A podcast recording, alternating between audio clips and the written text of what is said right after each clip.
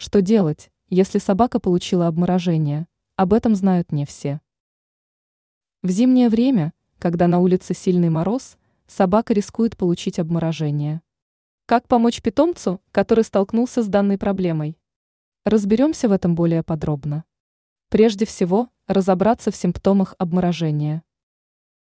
Симптомы.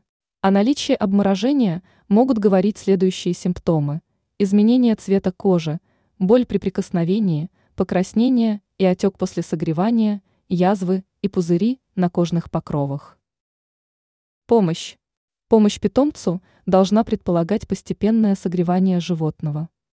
Для этого можно использовать грелки или теплое влажное полотенце. Если собака страдает от боли, то лучше обратиться за помощью к ветеринару. Он назначит обезболивающие препараты.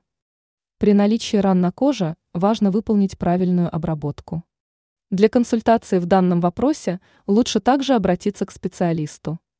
Важно также понимать, что быстрое согревание может ухудшить состояние питомца, поэтому от него лучше воздержаться. Кроме того, восстановление питомца после обморожения может занять 2-3 недели. Правильное лечение способно ускорить процесс выздоровления. Ранее сообщалось о правилах знакомства взрослой собаки со щенком.